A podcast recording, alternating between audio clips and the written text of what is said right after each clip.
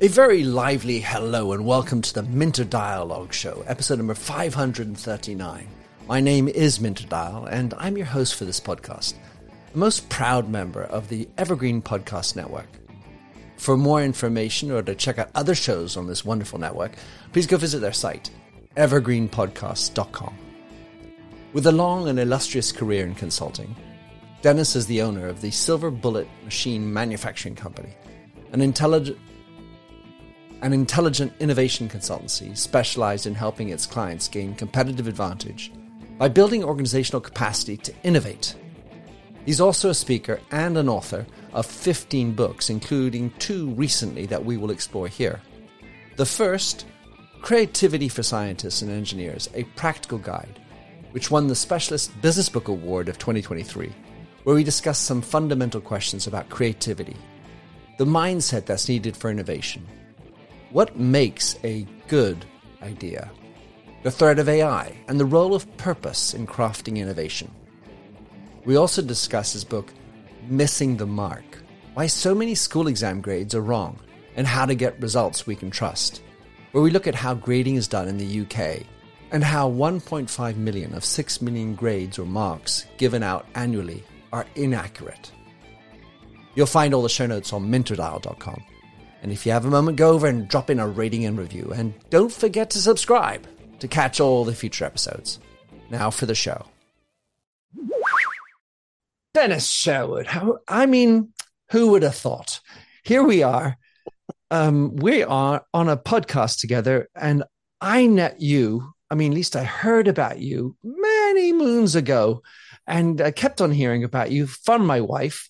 Um, so always had this wonderful image of you. And then all of a sudden, I went to an event at the beginning of this year uh, for the Business Book Awards. I was just invited, and there, all of a sudden, there was this specialist uh, business book award, and the winner is Dennis Sherwood. And I'm like, oh my gosh, I know that name. So, in your own words, Dennis, welcome to the show. Who are who is Dennis Sherwood? Yeah, well, uh, it's great to be on the show. It's great to have this conversation. And that really is a, a wonderful anecdote. Um, I'm Dennis Sherwood. Uh, my main interest is in creativity, innovation, and indeed systems thinking. Um, and indeed, you know, the book that uh, Minter you just mentioned is uh, specifically about creativity, but my um, heritage uh, has been in the consulting industry really, uh, you know, ever since I left university, and it was my pleasure to uh, work with Yendi, your wife, when we were both at Bossard Consultants, and that would have been in the kind of latter part of the 1990s. Uh, so that's getting on for uh, 25 years ago. Um, and it's great that uh, Yendi uh, remembers me and indeed spoke nicely of me to you and for you to spot that. Um, but, you know, I've been consulting and working with clients of all sorts, all scales, all sectors of uh, industry and commerce and public sector too. Um, and for the last 20 years has really been all around uh, creativity and uh, innovation, and uh, the purpose of which is to make the world a better place. I hope I've contributed a bit to that. Well, we are going to talk about that specifically. Um, but I also wanted to just nip in and say that we both went to a, uh, we spent some time in New Haven, Connecticut. So you ha- you have many uh, initials and diplomas. Tell us about your uh, what what drove you to go to Yale University. Yeah, yeah, yeah. Well, um, uh, uh, uh, when I left school, um, my ambition at that time was to be a chemist um, or a biochemist, in fact, because I'd read a book when I was about 15. It's called The Science of Life by a guy called Stephen Rose. And, you know, that really was, you know, uh, looking back, it sounds a bit pompous, say a transformational experience. Um, my father actually was a dentist, and you know how these things are, you, are as, as, a kid. I was sort of programmed to become a dentist from you know the age of two. Um, Open but, wide. yes, absolutely. Um, and you know, it was it was you know the world I knew, so you know, that's what I would do. But um, in uh, in my teens, I was about fifteen. I read the book called The Science of Life, which was a book about you know biochemistry basically and how all living things are just you know chemical reactions and so on and that really really uh, caught my imagination so my intention was to um, become a, a biochemist. Um, but when i went to university um, i had the benefit of doing quite an interdisciplinary uh, program. Um, so I did, you know, maths, I did chemistry, I did physics, I did cell biology, um, and in the end, decided that perhaps biophysics was a bit more fundamental than biochemistry. So when I got my undergraduate degree, which was in physics, I wanted to do biophysics, and this is 1970. Now, biophysics was not known hardly at all in the UK at that time, and was specialized in two fields. One was all about um, X ray crystallography of proteins and that sort of stuff, of which the MRC uh, unit in, in Cambridge was and still is, you know, a, a wonderful place to be. And the other angle on biophysics was about nerve and muscle, where University College London was the place to be. I wanted something a bit broader, so I looked around a bit and found that in the United States, biophysics was um, a much broader spectrum. And so um, I applied to Yale University to join the um, Department of Molecular Biochemistry and Biophysics, which says it all.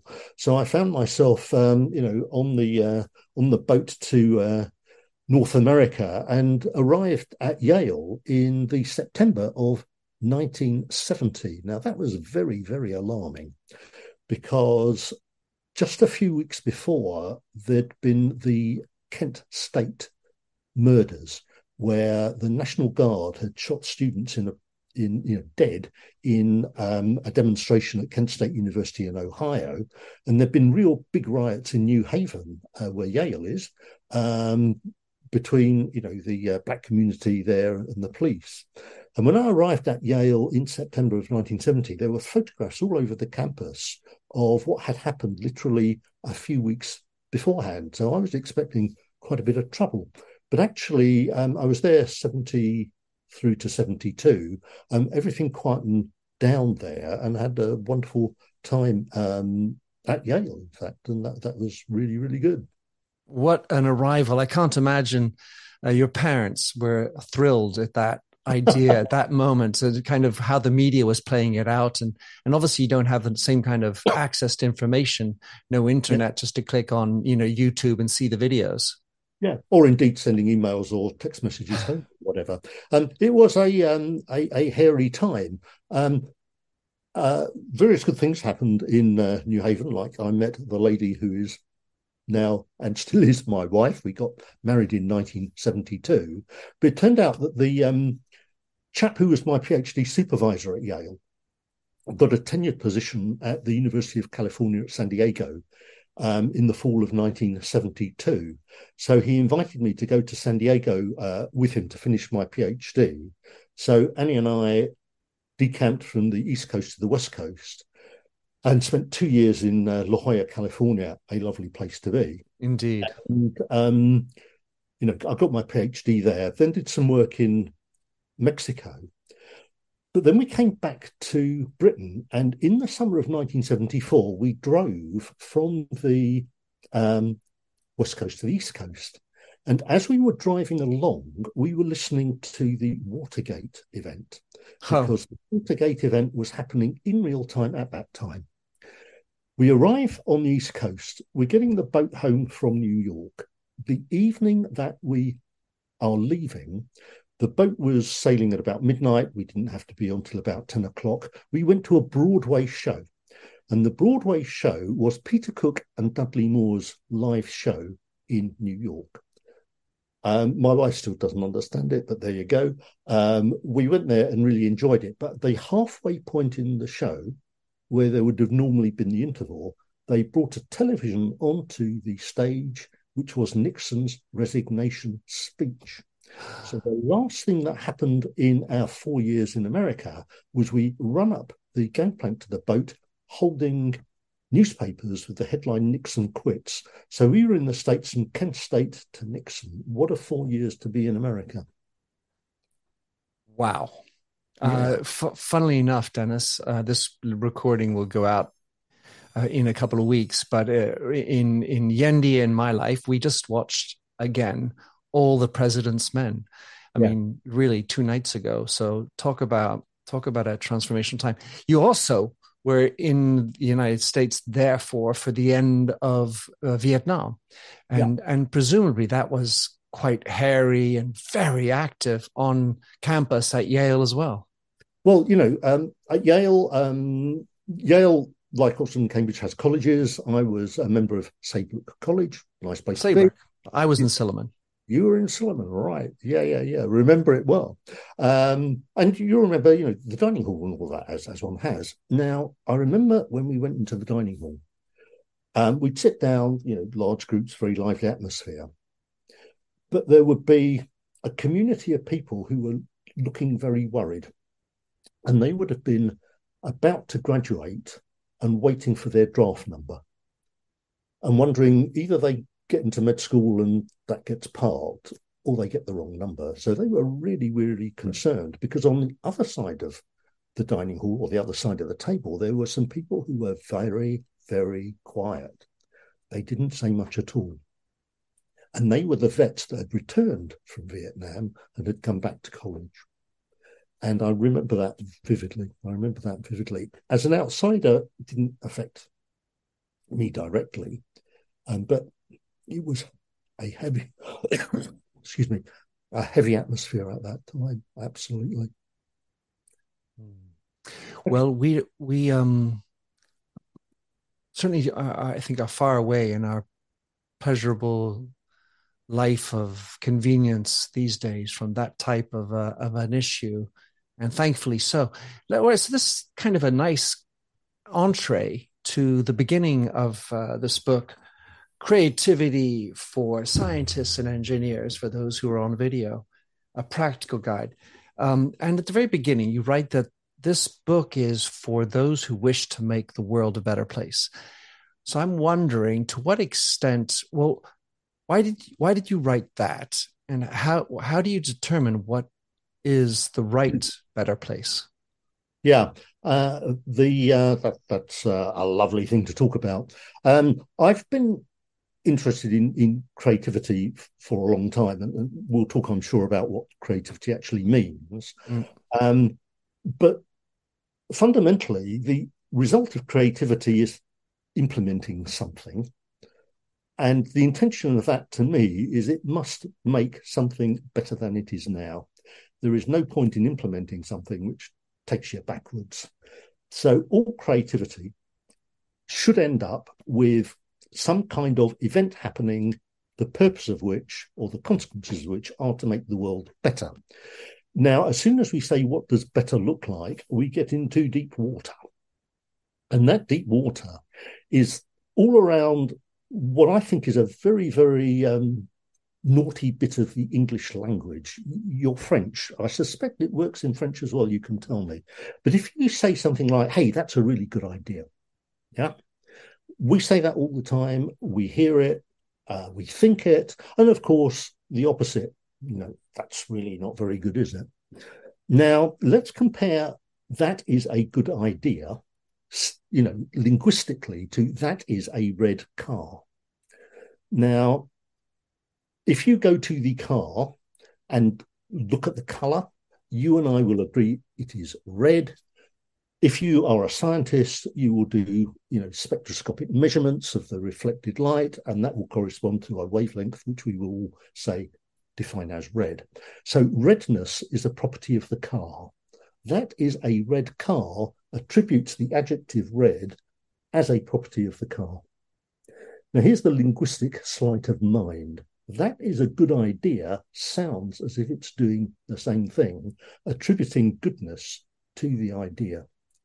Now, I put it to you, ladies and gentlemen of the jury, that there is no such thing as a good idea, an idea which is intrinsically good in the same sense as the car is intrinsically red, because goodness or badness of an idea says more about me than it does about the idea.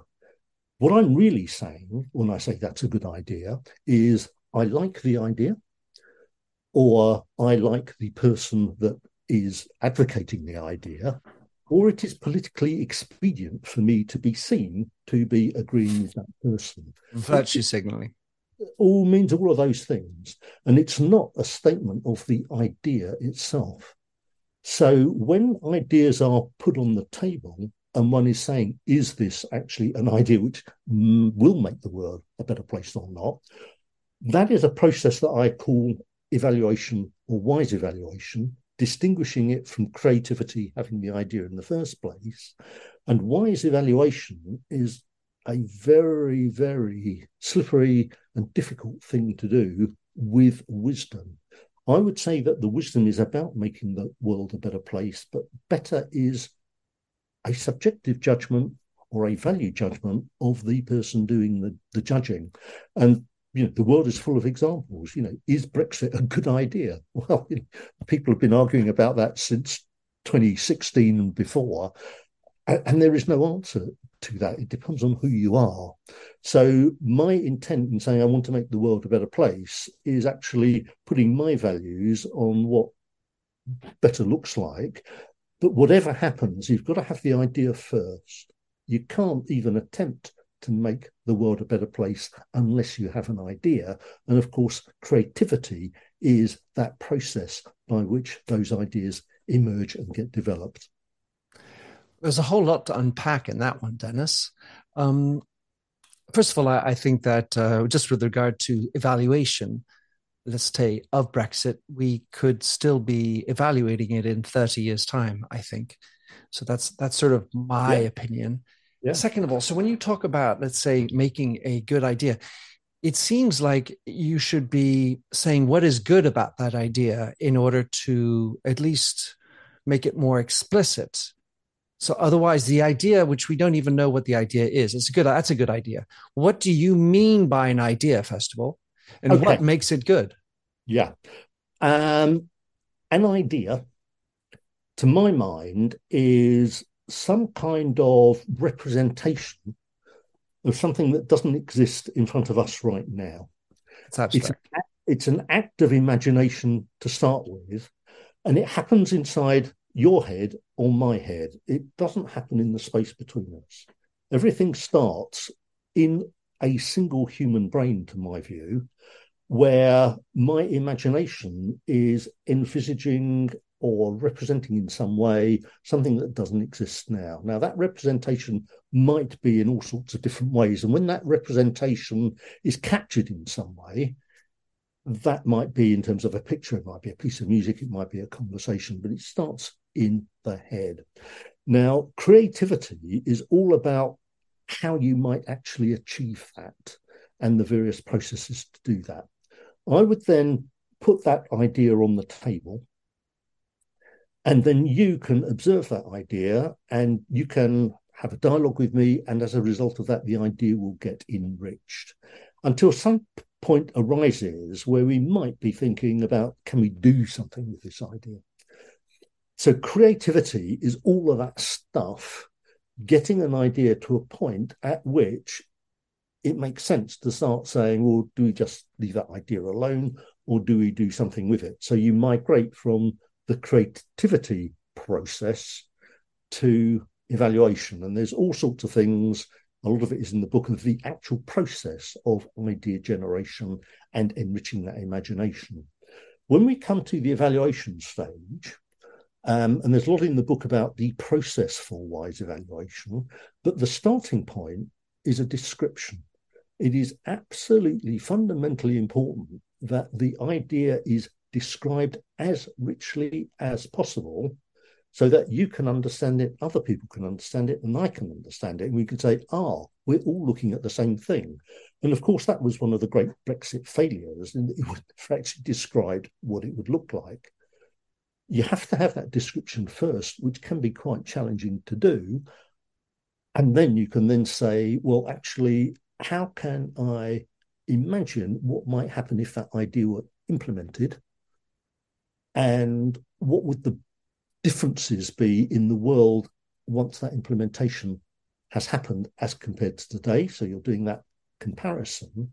And then you look at those consequences and you say things like, in what senses are those consequences better than today and better to whom? And the to whom bit is really, really important. You then say, um, are any of those consequences, in fact, disadvantageous as compared to today? And to whom? And you actually think about that really, really hard. So there's processes for wise evaluation, there's processes for creativity, the imagination bit. Um, that's you know what the book is all about. And as a generality, to my mind, wise evaluation is harder to do well than having the idea in the first place. Mm-hmm. I can imagine that. I want to get back to one thing you'd said, Dennis, about the the idea of creativity having to be uh, for progress or something better, as I understood what you said. Because I'm I'm thinking of art and or punk music, for example. I think of Dada or other movements that don't seem, at least at first brush, to be wanting to make it a better place. It's more a statement of the emptiness or the statement of nothingness or or nihilism, which sounds like it's maybe if you, even if you're being creative in that end, it doesn't sound like it's for better. Okay, um, that's a lovely point. Let me start back with what the manifestation of creativity is. Now, when creativity becomes real, there's only one true statement that you can say. If here is the world as it was before the idea was there, made real, that is, and here is the state of the world after the idea has been made real. So, you know, a piece of surrealist art is now on the wall. Magritte has done it, or whoever, and it wasn't there before. The only thing that you can say is something different has happened. So, to me, creativity is about difference. It's not necessarily about novelty. It might be new. It's just different. Now, you then say, is that difference worth implementing? Is it worth the trouble for Magritte to do that painting, or Picasso to do that painting, or Duchamp to you know put his urinal up in the in the museum? Now, that requires some degree of permission. It requires permission in my own head actually to allow myself to do it, and it requires, in an artistic sense, permission of whoever is going to hang it if it's in a public place. Now, they will collectively agree that the world is better by virtue of that having happened, where better might not be um, so much in the sense of um, better welfare or whatever it might be. It might be, and particularly in the case of, say, surrealists, uh, better in the sense of I've actually shocked people into a heightened sense of awareness about a particular concept or issue and having actually achieved that jolt, although that jolt to the observer might be um, a bit startling or uncomfortable, that jolt having taken place, you know, to Duchamp's point of view, or Stravinsky, if it's the Rite of Spring, he will say, I've made the world a better place because I've shaken something up. And it comes back to, uh, you know, what does better look like? Um, you know, Monet was ridiculed for his uh, first impressionist painting, and everyone laughed at him, and you know, he, he had to suffer that. Um, from his personal point of view, he felt that he had made the world a better place because of the transformation he had done to art, and he was just, you know, as many other artists are ahead of their time. So that comes back to the very subjective view of better um, and you know its multi-dimensional uh, nature, and the fact that it is very unlikely that any idea, when implemented, will please every human being on the planet. There will well, always be some people who are disadvantaged by it. So, as a businessman, um... hi, my name is Sarah, and I want to tell you about my podcast called can I offer you some feedback? I'm a business consultant and executive coach with over 20 years' experience in change management, leadership development, and naturally providing feedback to high performers. My podcast is for those of you who have a complicated relationship with feedback, whether giving, receiving, avoiding, or seeking, feedback is essential for our development. In each episode, you'll hear from real people across industries with their ideas, perspectives, and best practices on feedback. I'll also be sharing business bites with you simple explanations of organizational tools, management techniques, and leadership philosophies that will help you and your businesses thrive. You can listen to Can I Offer You Some Feedback on your favorite podcast app or learn more at evergreenpodcasts.com. I would tend to say that's to be desired because the idea of having an idea that pleases everybody everywhere all the time feels like no idea is will never ever fit that. And so i'd rather have something that seems a little bit provocative which brings up uh, in in the way you describe things the the space for destructive creativity. Uh, yeah, and um, you know, as you were talking there, Minter, the, the word risk goes through my mind because making something different takes individuals, communities of all scales to a different place. Um, and that different place um, is associated with risk. And of course, the world is full of examples of ideas which have been implemented where the world has become a manifestly worse place as a result of that. Um, in my view, um, let's take something really um, quite, you know, uh, historically very relevant. Um, here we are in 1805. We're having a conversation about should we abolish the slave trade in the UK and the colonies. Um, it's in Parliament. Uh, you've got a group of people who are saying it is a good idea to abolish the slave trade because it is inhuman. And you've got the plantation owners and the slave traders who are making money from it. And they think that the slave trade is a very good idea, and look how rich I am. And that debate happened over 20 ish years in the UK Parliament until 1807 when they changed the law. Now, I think that the world is a better place for that having happened, but the plantation owners and the slave traders who owned the ships, you know, to an extent might have been impoverished. Some of them would have been, and they certainly thought it was a, a bad thing to do. One of my favorite things to do, actually, and I'd love to write a book on it, is actually to go back in history and look at the parliamentary debates about things like um, votes for women. Um, that was an idea that was around for decades. It took the First World War to make that happen. And of course, all those pompous men in Parliament said that's a very bad idea indeed. And they would have made speeches as to why. And yet, I believe that the enfranchised enfranchisement of women in the UK and around the world was one of the most constructive and better things that could ever have happened. So the issue of what is a good idea and what is a bad idea and who do you please and who do you not please is complex and is all about actually at the end of the day the authority of the person who has the opportunity to make that idea happen or indeed to kill it. I think in a business context, most of the kind of decisions that are about ideas are of a much more um, limited uh, scope. You know, introducing new products or maybe going into a new market. Yeah, that's all about evaluating ideas. But of course, the impact of those ideas is very, very different from the impact of abolishing slavery or right, votes for women or, or Brexit. It, it, it's a very interesting issue.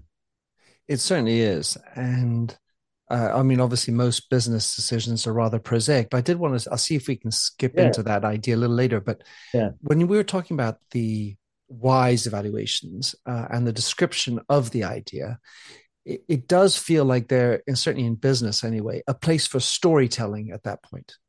Because the idea of being having a thorough, complete description would also mean well i'm going to tell you about the risks and and that why it might not work and and maybe other other elements that will kibosh creativity. Um yeah I, I i love the concept you have there of storytelling. Um if you think about um uh, one thing about evaluating an idea is it has to be done in the abstract because it doesn't exist yet. You don't actually know. So was the model t ford a good idea or not at the time it was proposed, you know, no one knew. So there's risk there. So, how do we imagine what the world would look like if the Model T were there, or if Kit Kat Chunky were there, or whatever it was? Now, um, in certain circumstances, you do prototyping and you build models. You know, architects do that with their ideas for buildings, so you can look at it. And nowadays, with you know all the computer graphics, you can really see how the building will be used. For example, um, but if you've got a community of people who collectively take a decision, do we invest in this idea, yes or no? The power of story in helping people envisage what the world will look like if this product has been launched, or if we go into that particular market, or if we expand our service range into these, so that people can really um, imagine themselves in it. They are then in a much better position to judge, you know, is this in my own terms good or bad, and to have a conversation about it. So, storytelling of what the world would look like um, is integral. And of course, um, that dovetails very much into scenario planning. Scenario planning is all about stories of what the future might look like. And I think that scenario planning embodies much creativity in designing those stories, which senior management teams can then imagine and uh, uh, and say, should we have a strategy that tracks in this direction or that direction? The power of story is wonderful. There are so many things in the book, Dennis, so we're obviously not going to get to touch it all. That's why people have to run off and get the book, Creativity for Scientists and Engineers. Uh, but in the WISE valuation process that you write about, you also write about transparency as being one of the criteria. And the thought that ran across my head at that point was when I worked with Samsung, and as you know, Yendi, my wife, worked for Apple, and and many of the tech companies have a very strong, I would say, oath of secrecy and protection of IP. How does transparency, creativity, and secrecy work together? Yeah, um, I think uh, within an organization, um, colleagues, my belief is that transparency and openness is fundamental. So, you know, if Apple are thinking about or thought about at the time, you know, what might an iPod looks like or the iPhone, um, I think it is absolutely essential that they had to be very open and transparent with each other. The reason being is that whoever it was that you know first conceived what an iPad or an iPod or an iPhone might look like uh, you know, Jonathan Eisen, whoever it might have been, um, won't have got it all right. So if I hold it to me until I suddenly release it on the world, it won't be as rich and as good as if I'm talking about it with you. So transparency and openness amongst the team. Now, given that any one commercial organisation is in competition with another, I can then understand why there might be barriers around that. But those barriers are about barriers of what you leak out. I also think that it's very important that if I'm within Apple or Samsung or whatever, I am as observant as I can be of what I'm allowed to notice beyond my own boundaries and as imaginative there. So that's allowing information in. So transparency within is absolutely essential. One of the biggest barriers to creativity and innovation is the individual who hogs stuff and won't share. And that's, to my mind, you know, very, very counterproductive. So um, there are organisational bounds, intellectual property, and you know, not wanting the competition to catch up with you. That I can understand.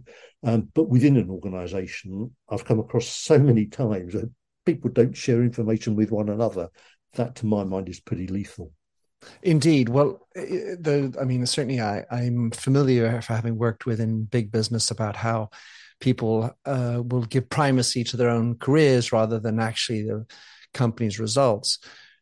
And yet, it seems like in those tech companies, there is this need to have uh, almost structural secrecy, structural uh, opacity, because they the the challenge they don't want anybody to know what the overall piece is going to be. So an individual is made to work on a specific thing, doesn't know all the people working on it, and and that's how they try to keep it under wraps. Because as you say, people are looking in, and in in a world where today everything is available and open, that transparency can be a double edged sword. Yeah, it can be, um, uh, but I think actually that um, you know needs to know. Compartmentalization within organizations um, actually is, is, is fundamentally counterproductive. Um, I've done, you know, some work in, in the defense industry, and um, you know, need to know is very understandable, but actually it limits the capability of, um, you know, two minds being better than one, you know, at scale. Um, now, there's a trade off there. If the boss thinks that actually the loss attributable to the absence of that connectivity is bearable compared to the benefit that one might get, that's the boss's decision. Um, but my immediate stance is that you know holes are greater than sum of the parts, and you manage it properly, um, and that's a good thing to do you write a lot about how curiosity is an important part of creativity. It it feels for me that uh, maybe intellectually we all have a lot of creativity, a curiosity, and maybe at some level the risk is getting curiosity on everything, especially if you're a generalist. And you can end up going down gazillions of rabbit holes. And that need to know element that you just talked about feels like a way to contain my curiosity because otherwise I could just spend my entire time absorbing, reading about new things. Oh, that's really interesting. Oh, I love that. Click here. Next thing you know, you're going down another rabbit hole and you want to move from biophysics to uh, comics in Japan. Yeah, um, I, I, think that's real. And I think there are some people who, uh, you know, th- their life is like that. Um, and, you know, they will uh, trip over and spot and do creative things in all sorts of different ways. From an organizational perspective, that's maybe not very, very efficient. And to my mind, um, you know, some degree of you know, self-awareness um, that you know there's a time when actually not incrementally fussing with it is actually less valuable both to yourself and the organization actually getting on uh, and doing it um, those are uh, both personal judgments and organizational judgments. But I think the wise organization actually understands when there's a real benefit and the need for being you know, really, really expansive and creative, and when there's a time for getting on with it. Um, so, you know, as you know, in the book, I talk about the, the four stages creativity to start with, wise evaluation, um, development, which is making the idea work, and then implementation. Now, I think that different personality styles feel more comfortable in, you know, uh, maybe only just one of those four stages. And organizations can get into real trouble when the creative person just says, Hey, hey, hey, I've had this great idea, you know, the week before the project gets launched or something. That's disruptive. So understanding the um, personality preferences of individuals and where they fit along that four stage process, I think is one of the things organizations, um, you know, need to understand and to manage. And of course, if individuals don't like that, then they will leave and, you know, set up their own business or their own chaos as, as, as might happen. In, indeed, amongst those attitudes or differences, I, I imagine heavily the tolerance for risk Dennis, I want to. Um, there are so many others, so I'm going to try to get into a couple more. One is so we're all talking about creativity specifically for scientists and engineers, and I was just wondering, what does is creativity different when you're a scientist or engineer than than in other fields and professions? Um, my answer to that is is, is no. Um, creativity is the same for uh, absolutely everything um, because you know creativity is, is having an idea and the way in which you have ideas. You're searching for difference rather than novelty. And you know beethoven's fifth symphony is different from his third symphony. Um, but it's the, the same thing. Um, the reason that I wrote the book for scientists engineers was more about mindset and process rather than fundamental difference. There are any number of books on creativity that you will see in the bookshops or the airport. They're either targeted at you know managers or kind of self-help books. Um, there are very, very, very few books which are written in a language that is amenable and familiar to people with a scientific and engineering background, uh, or that contains examples about that, or that describes a process which is disciplined and quite rigorous in the way that scientists and engineers quite like. And there's a lot of scientists and engineers who actually work in businesses or in public service, um, computer scientists, medics, you know, they all have a rather more uh, disciplined knowledge heritage. So they like disciplined processes. So I've phrased the book in that language, but I've written other books which are more general because, you know, people in the arts and humanities or any field, the fundamentals of creativity and wise evaluation are identical. But the way you might express it or depict it or illustrate it, I think, can chime into uh, the disciplines and the mindsets that different individuals have. Well, it was certainly good for me. I, am no scientist, no engineer, and it was useful for me to sort of plug into that mindset one of the things that really struck me, Dennis, was um, how often you referred to this chap called Arthur Koestler, because I, I, I saw the name first. Oh, that's the name of an author, a novelist I used to read, and and uh, you're talking about him and creativity and this, the sleepwalkers, and I was like, oh, what is all this? How, how does he know? What what does he know about creativity? And then, of course, I recognized that well, I had to sort of plug back and see that he also had written all these other books. So you woke in my mind. He he wrote a book for me that was very uh, powerful called Darkness at Noon. He also wrote Dialogue with Death, which was fascinating. So that was kind of a fun thing. So two other areas I want to get into, which is um, the notion of spotting patterns.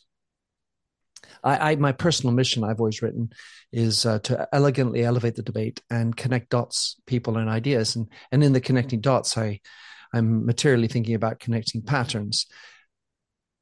And it was a, a interesting pa- uh, chapter when you talk about spotting patterns and what makes a pattern better than others. And and I thought of apophenia, which is something which is seeing meaningfulness where none exists.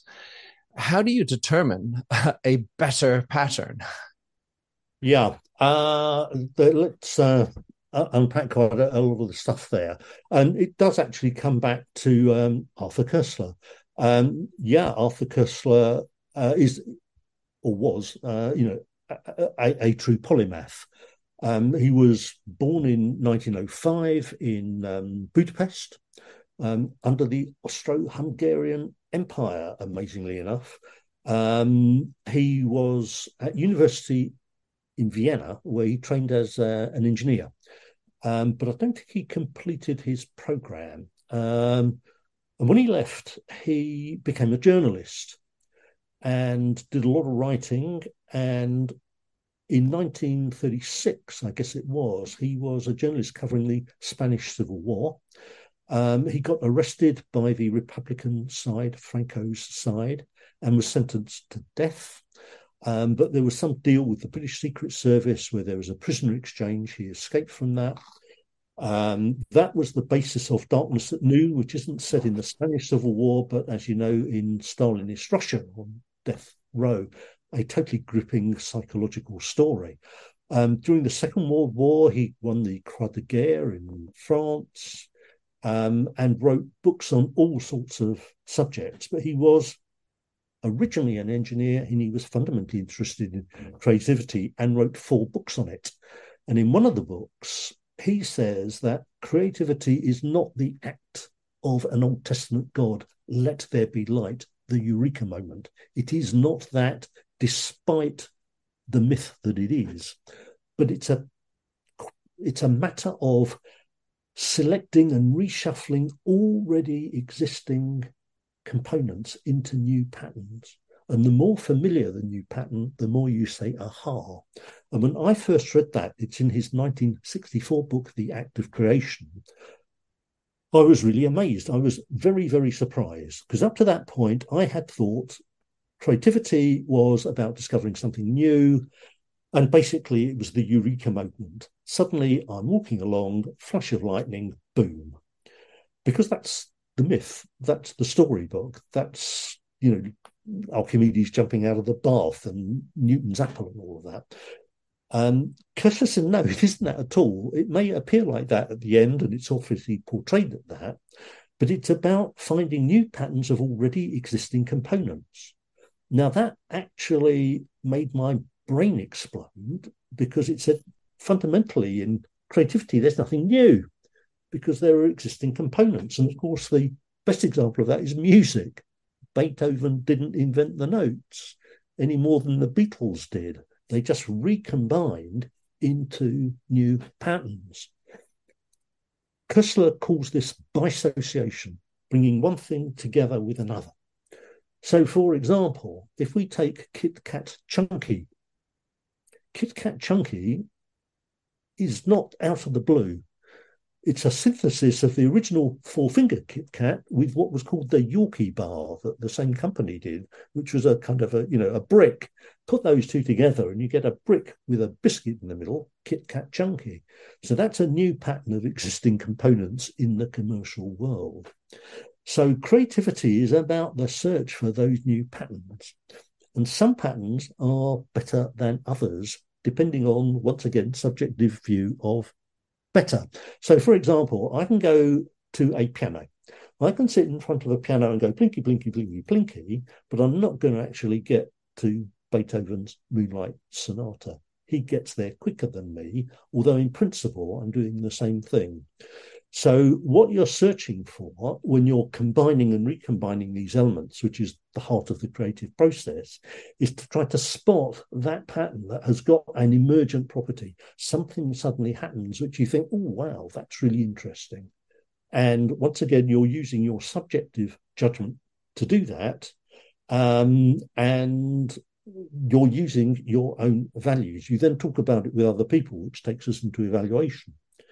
Now, this is really important right now with AI because AI mechanizes that pattern formation process.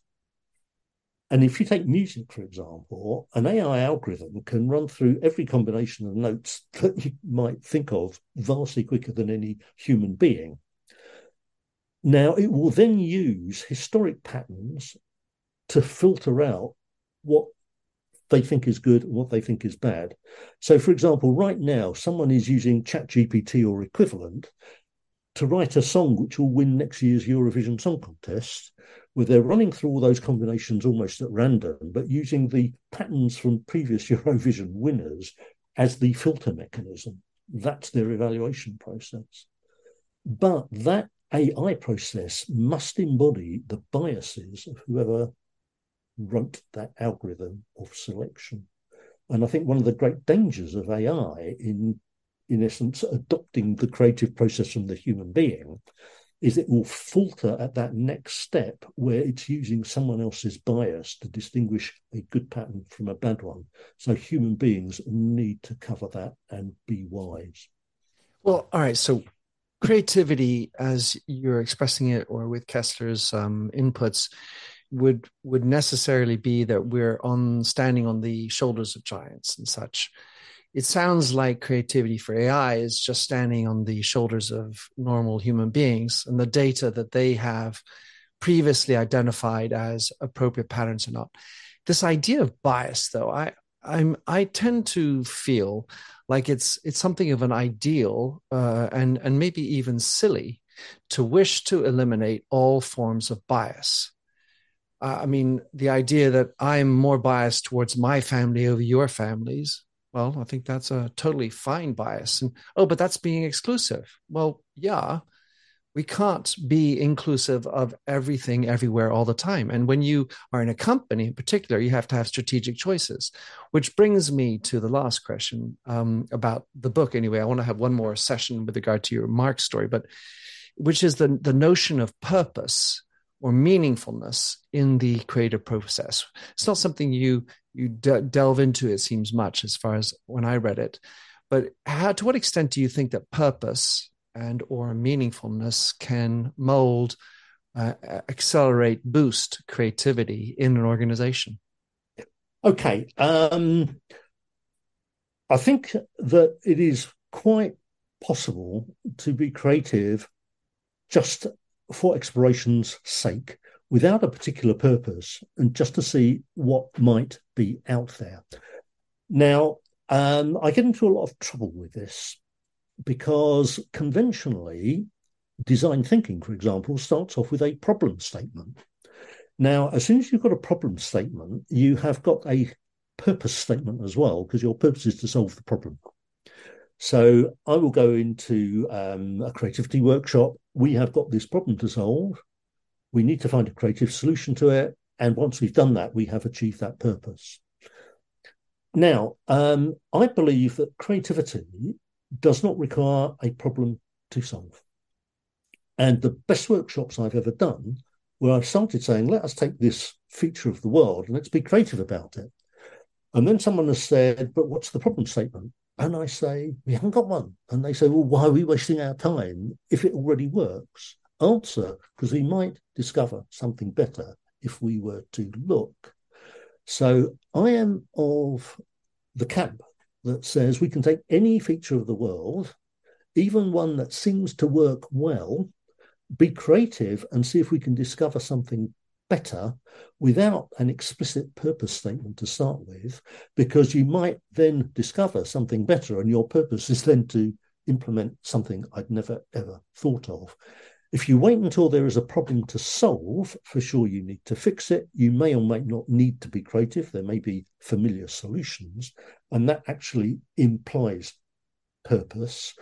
But actually, um, I think that a lot of people make a big mistake we've all heard about disruptive innovation, where something comes from left field and knocks me out of business. Well, I say that's not about disruptive innovation from over there, it's about complacency here. I was complacent. I did not think or believe I had a problem. I was complacent, therefore, I didn't look for something better. And guess what? When I've got the problem, it's too late. If in fact those organizations had been creative from a strong position, they might have discovered the disruption. So if you do have a purpose, I need a better legal system or I've got this problem to fix, sure, be creative. But I think creativity is enormously valuable just to explore, just in case there might be something out there. Yeah, it's like your model about observation and curiosity and then permission is is a key process. Well, all right. So really, Dennis, grand stuff about creativity for scientists and engineers. Just want to finish last bit because you uh, published this book at the end of 2022, and since then you've you wrote another book, and it's another obviously hot topic uh, out there and very um, passionately held by you, which is all around the world of how we grade or mark papers. So you wrote a book um, that was called Missing the Mark Why So Many School Exam Grades Are Wrong and How to Get Results We Can Trust. So this book um, gets you, uh, it seems, into lots of um, stormy topics uh, and you know lots of challenging ideas because the government likes to say, "Well, we do it right." Tell us uh, what made you write this book and where do we stand on getting the mark right? Yeah, well, uh, thanks. Uh, this actually uh, emerged from some uh, work that I was doing. I was commissioned to do a consulting study by the exam regulator Ofqual uh, in England. They regulate uh, GCSE, AS, A-level examinations, vocational qualifications within England. So that got me interested um, about 10 years ago in the exam system. So I've been keeping an eye on that ever since.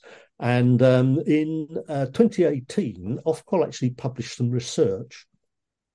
And what they did was they double marked huge numbers of scripts 250,000 GCSE geography scripts.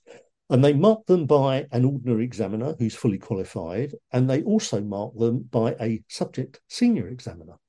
So every script had two marks and those marks are then mapped onto the grade scale.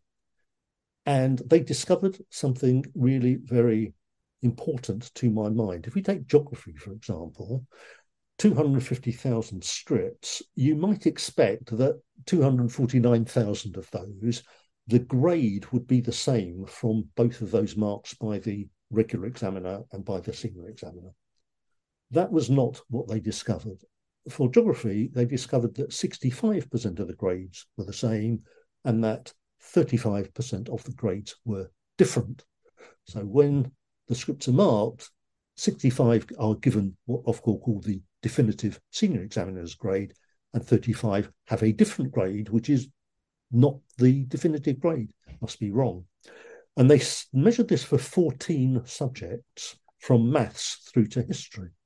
And if you look at the overall average for exams, um, you have the startling result that only 75% of the grades issued are definitive, therefore right, and 25% of the grades are non definitive or wrong. So just last month in August, in England, 6 million GCSE, AS, and A level grades were awarded. Which is just for high school, just for people who don't aren't familiar yeah. with the British system.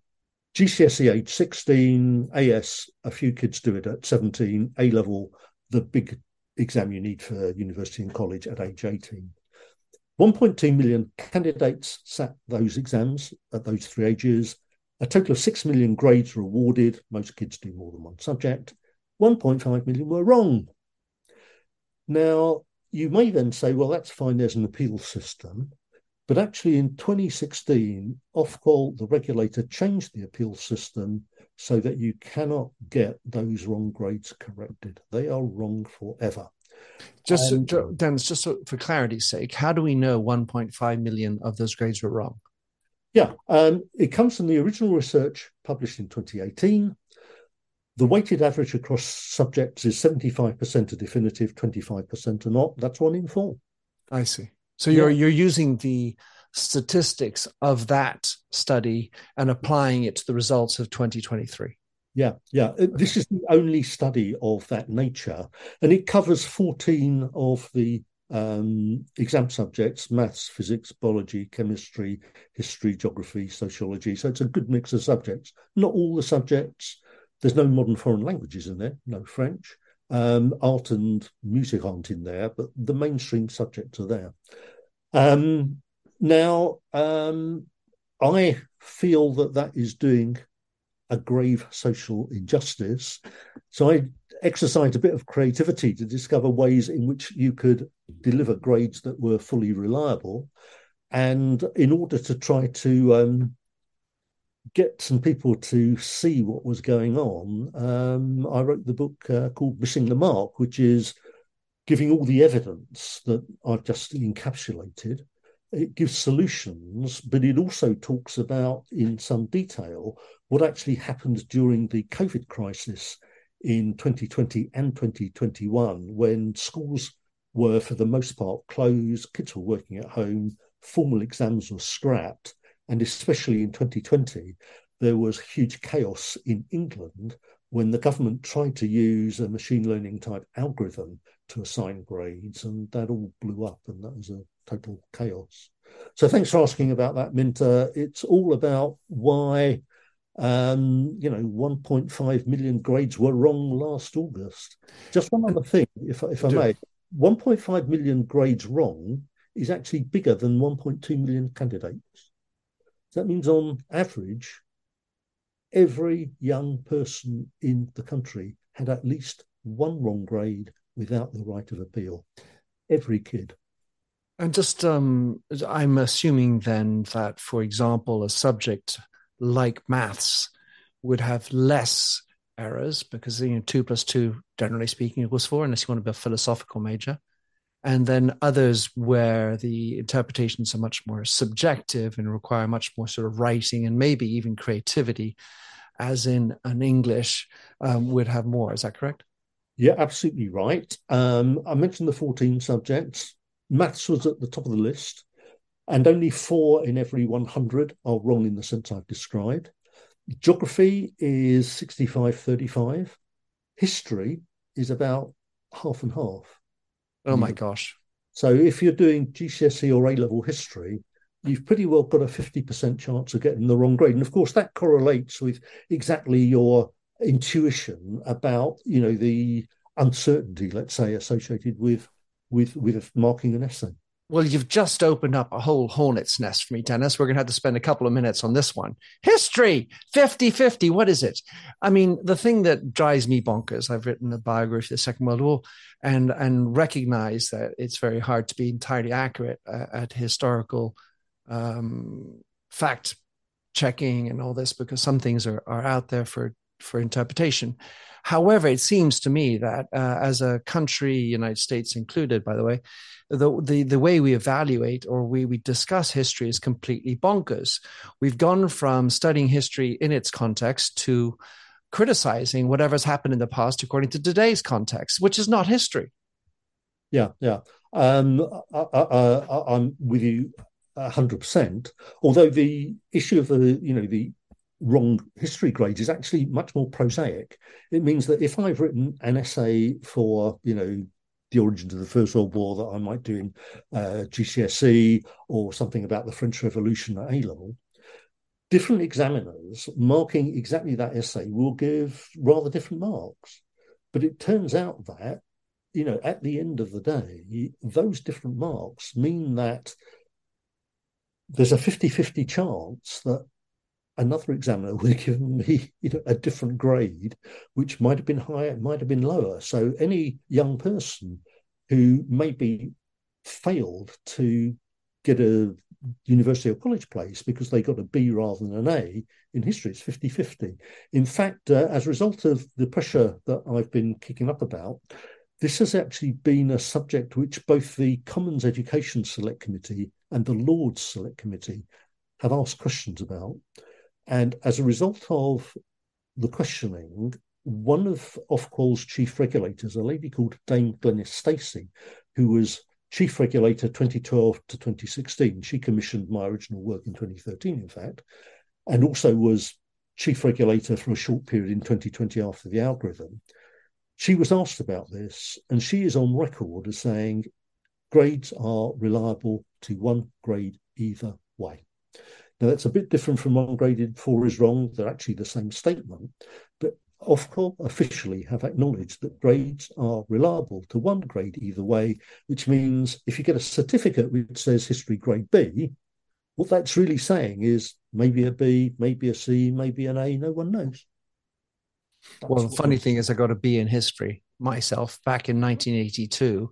You really did an, an, A there, Minter. I can that, That's what I'm thinking. No, but uh, I also think that the way history was taught compared to the way history is taught, for those who even care to, because we're down to 2% of people at, at higher levels of education studying history as opposed to 6% uh, back in my day, where we, we don't really care about studying history in its context back then. We just want to do a sociological critique.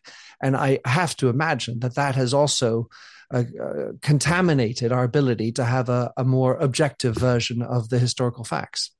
Could well be. Um, to be honest, I haven't actually studied any history since I was, you know, 15 or 16 and did GCSE. So how, that was 100 years ago, um, how history is actually taught these days, you'll be much uh, better informed than I. But uh, I can well understand from the bits and pieces uh, I hear and from some of some of the kind of pressures that you read about that, um, you know, the teaching of history is um, has a, a lot more um, potential baggage, let's say, around it than, than, than, teaching physics or biology, you know, because it's about society, it's about politics, it's about the way we live, and it's about values that you can explore or indeed exclude. I think it's a very, very important subject. Amen to that, Dennis. Um, beautiful. What a wonderful, sparkling and stirring conversation oh, we've had, Dennis. Uh, so, how can people follow your work, get your books? So, what's the what? Where where should they be going for this immediately? Yeah, well, um, anyone interested in in my books? Uh, actually, I've written fifteen books. We've talked about two of them, um, but uh, you know, pretty well all of them are on uh, Amazon. That's probably the uh, most accessible place to go. Um, but creativity for scientists and engineers, you know, is if you are of that heritage or you like a disciplined approach to things, it's one to go for. And if you're a teacher or if you're a parent or indeed if you're a student and you want to know more about what's happening with those GCSE, AS and A level grades, you know, missing the mark is going to you know blow your pants off, to be honest. On those kicker words, um, Dennis, many many thanks. Thank you too, Minter. My pleasure, my pleasure, and indeed honour. Thanks for having listened to this episode of the Minter Dialogue podcast. If you like the show would like to support me, please consider a donation on patreon.com forward slash minterdial. You can also subscribe on your favorite podcast service. And as ever, rating and reviews are the real currency for podcasts. You'll find the show notes with over 2,000 and more blog posts on minterdial.com. Check out my documentary film and four books, including my last one, You Lead How Being Yourself Makes You a Better Leader. And to finish, here's a song I wrote with Stephanie Singer, A Convinced Man.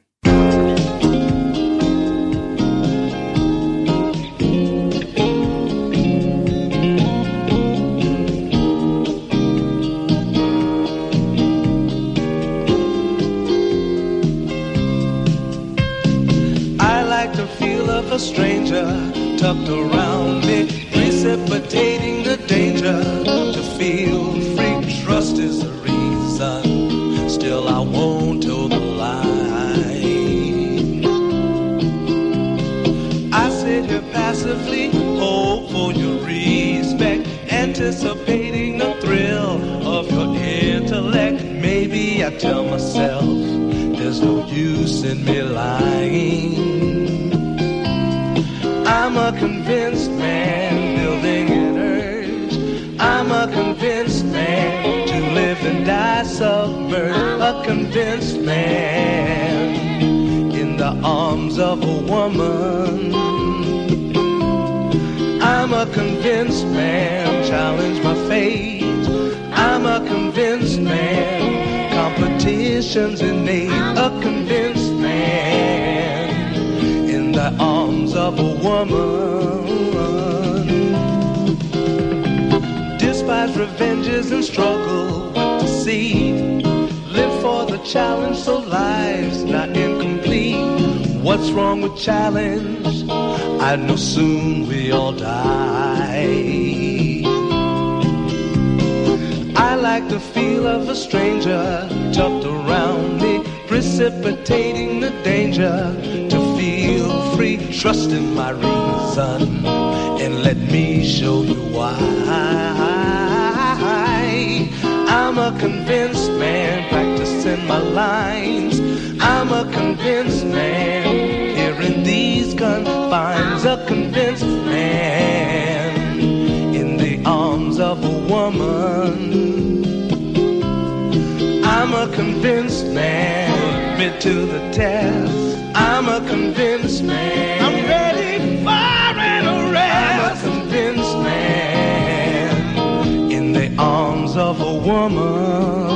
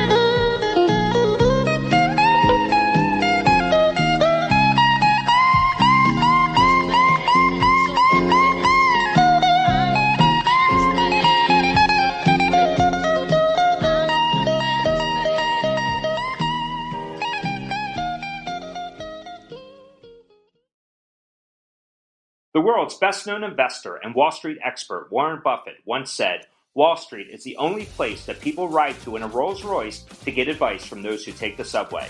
Mr. Buffett's quote is remarkably accurate, but how many people would rather receive advice from him than someone simply guessing? Welcome to Buy, Hold, Sell, your single source for Wall Street knowledge and profitable guidance. Please join me, Todd Schoenberger, and fellow trader Tobin Smith, as well as host Veronica Dudo, for a podcast known to move the needle for investors. Tobin and I are seasoned Wall Street executives with deep investment experience, and we are prepared to share our advice to those who choose to listen.